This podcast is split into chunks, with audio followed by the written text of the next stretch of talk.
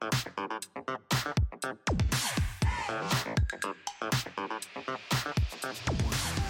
day, everyone, and welcome back to the Proverbial Podcast.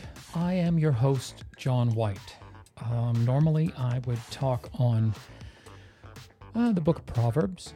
I uh, I think that that's a um, not a misunderstood book, but a not an effectively used book in the Bible. I think there is so much wisdom in in the Book of Proverbs that uh, that people don't take advantage of that. I mean, even even though they're they're sayings, they're sound bites from a um, a day gone by, but I mean, you know what? Truth and wisdom from three thousand years ago is still truth and wisdom today.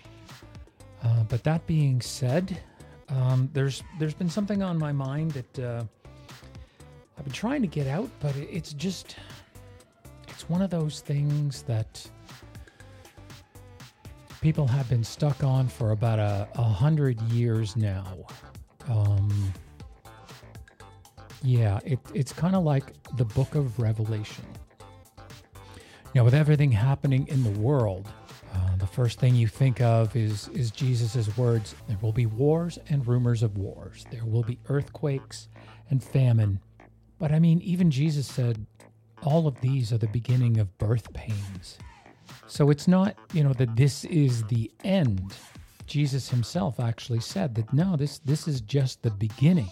We have taken the Bible out of context. We have manipulated it just in the past 100 years or so to to point to, ooh, it's going to be close. We're, we're in the end times now. So when when the Bible speaks of the end times, it describes some intense warfare. But Jesus' point seems to be that war has always been war. And until he establishes peace in the millennial kingdom, there's always going to be war. So there's always going to be wars and rumors of wars.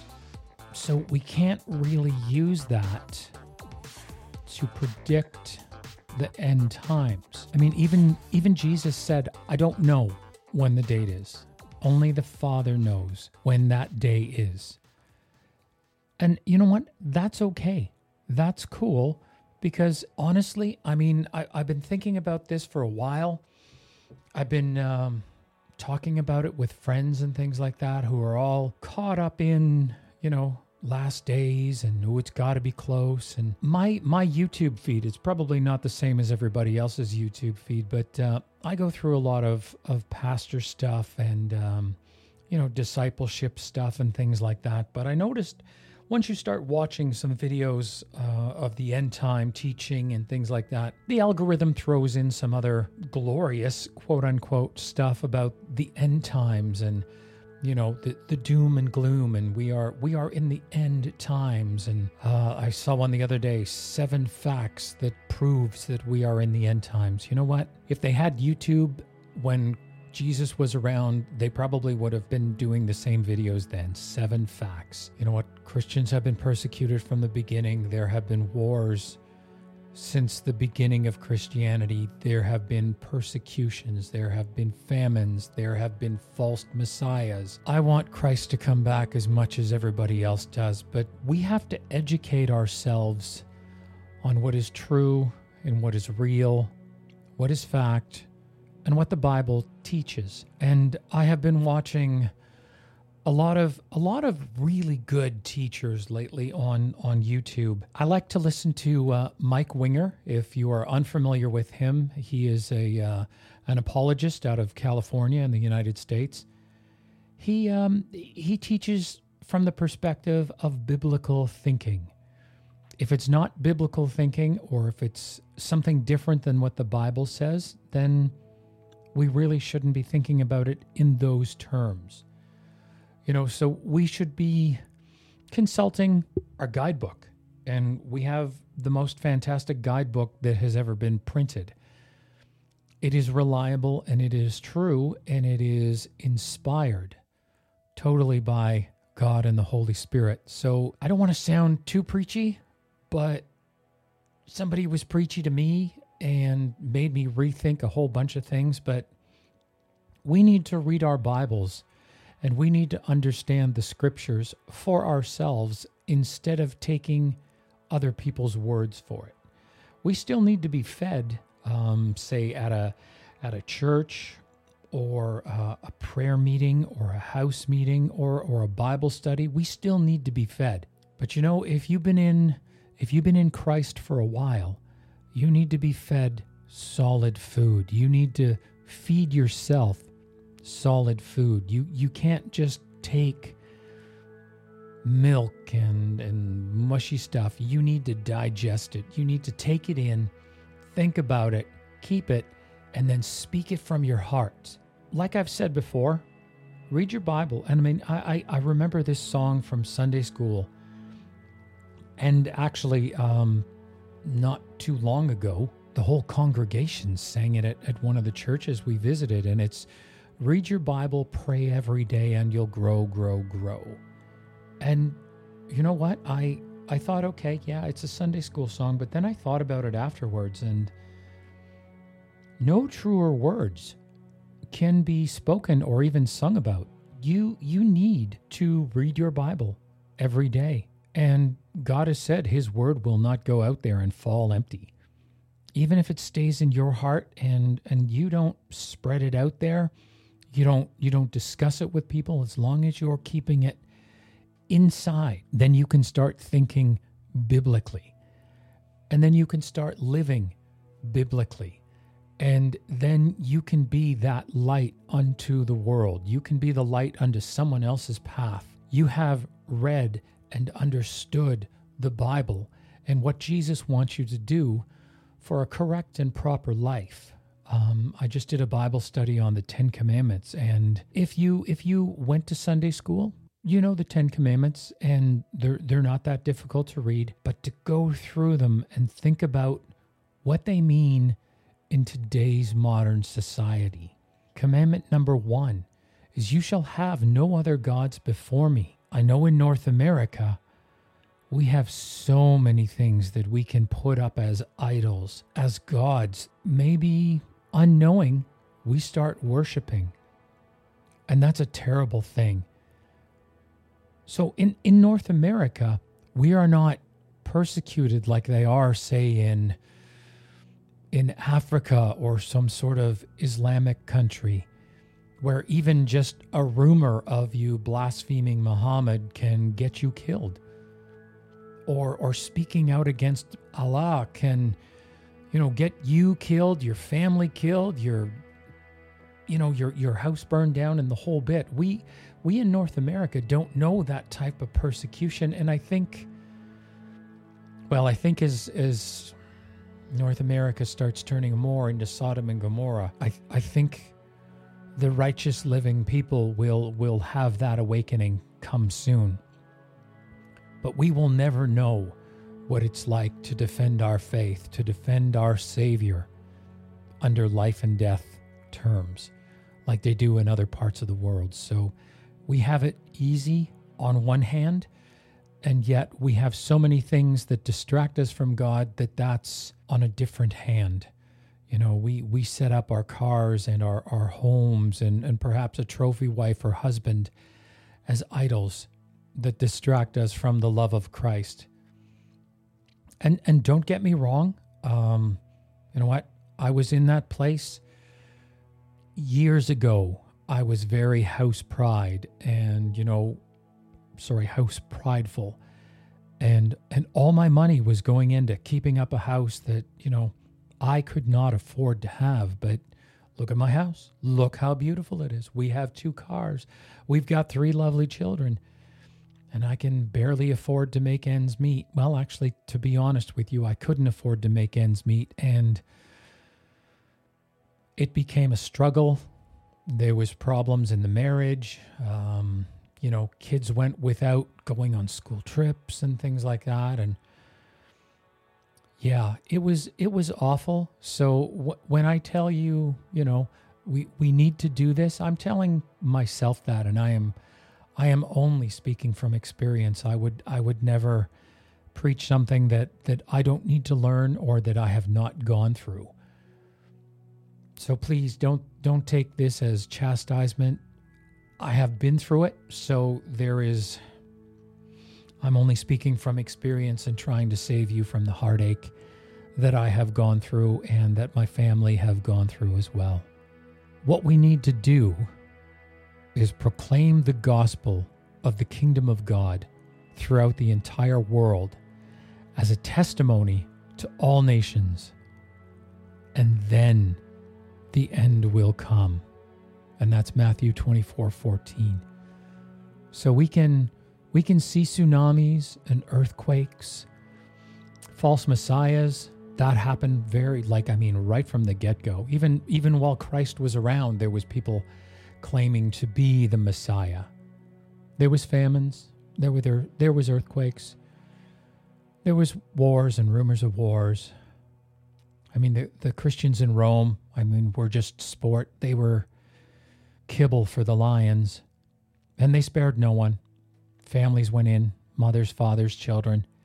Everyone went in, but they all went in knowing that the gospel of Christ is true. And that's what we need to do. We need to live like the gospel of Christ is true. Now there was disciples. I mean, we don't know exactly how many disciple well, okay, there was 12 disciples, but but how many more people were around in the upper room? How many people exactly saw Jesus after he was raised from the grave? These people died knowing that the gospel, the Messiah, had come, that God's messenger was real.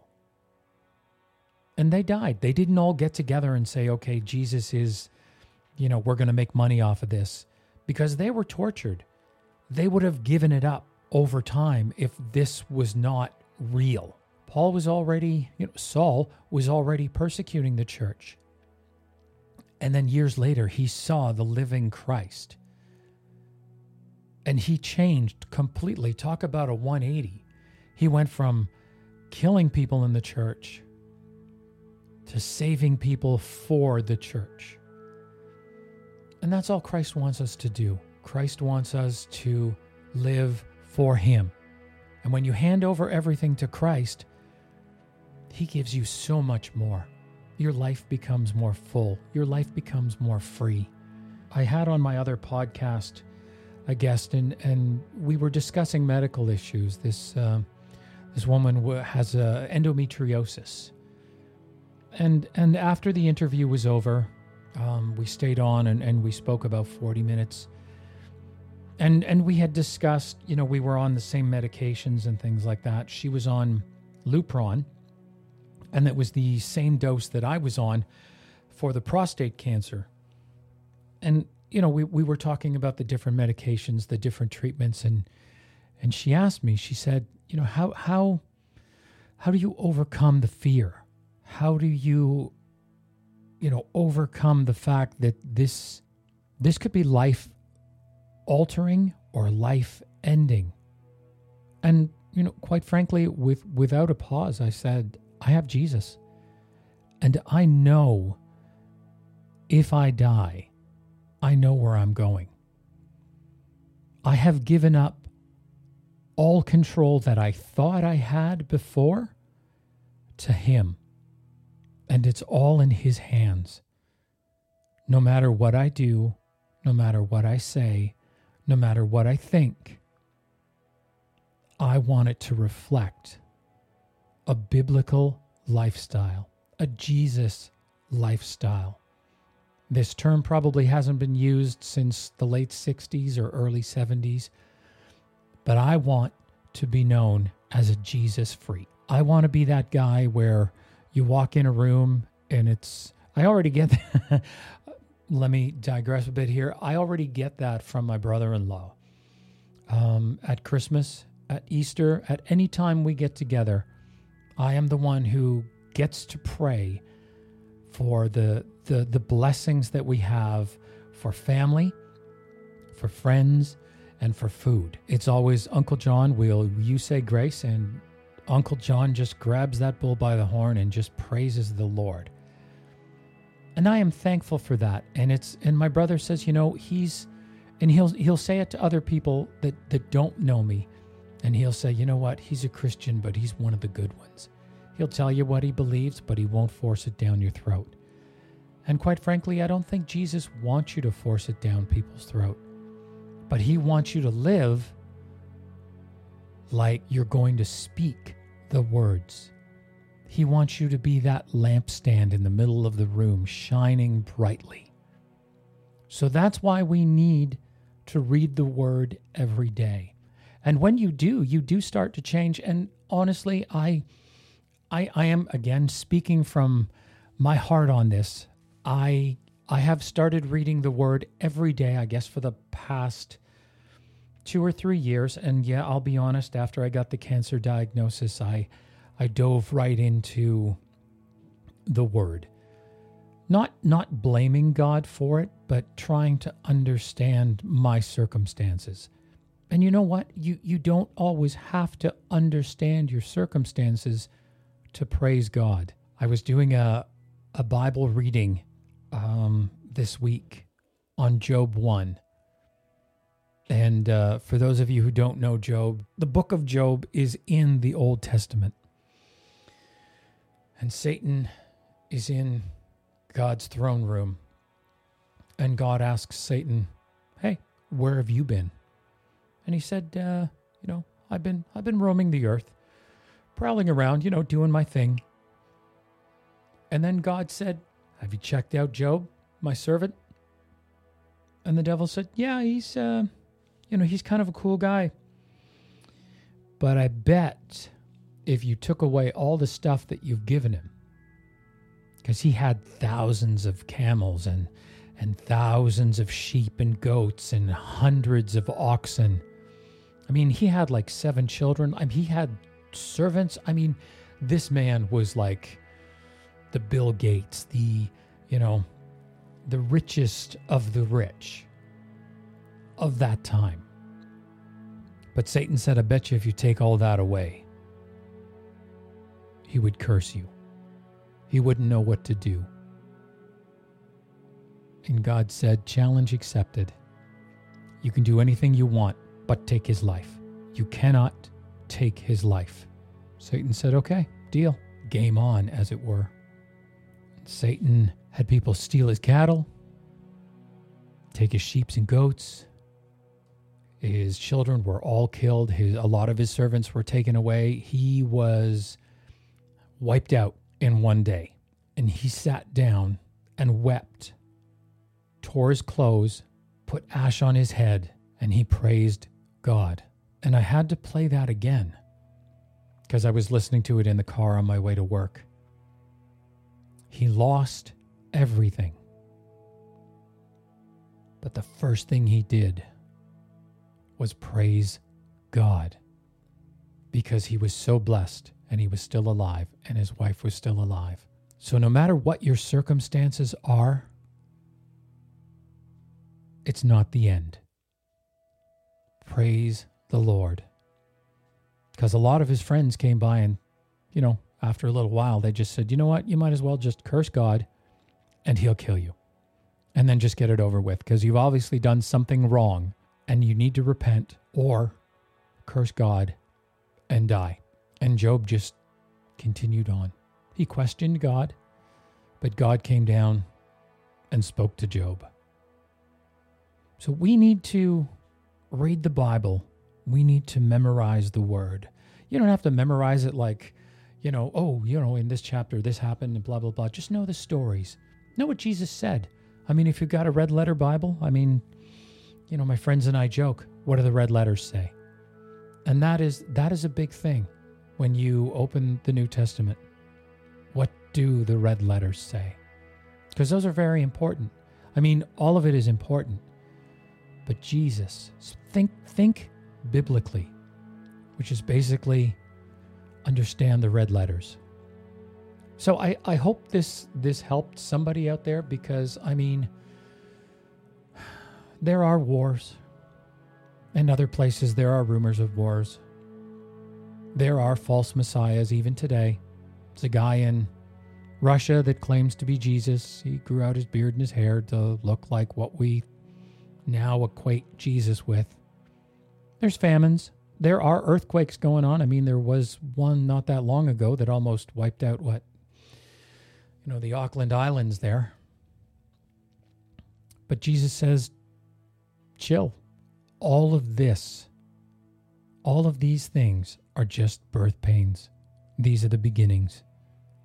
So, what we need to do as Bible believing believers is get out there and proclaim throughout the whole world as a testimony to all nations the gospel of Jesus the Christ, and then we will usher in the new kingdom. So, the ends of the world, the gospel has to be preached. So, that's up to us. We need to get out of our chairs, we need to get out of our churches, we need to get off the sofa, even at work. We need to live like we believe in Jesus. And if you don't believe in Jesus, please email me at thejohnwhiteproject at gmail.com and I'll, uh, I'll send you some information on, on what we do believe. We believe that Jesus was the Son of God. He was crucified for our sins.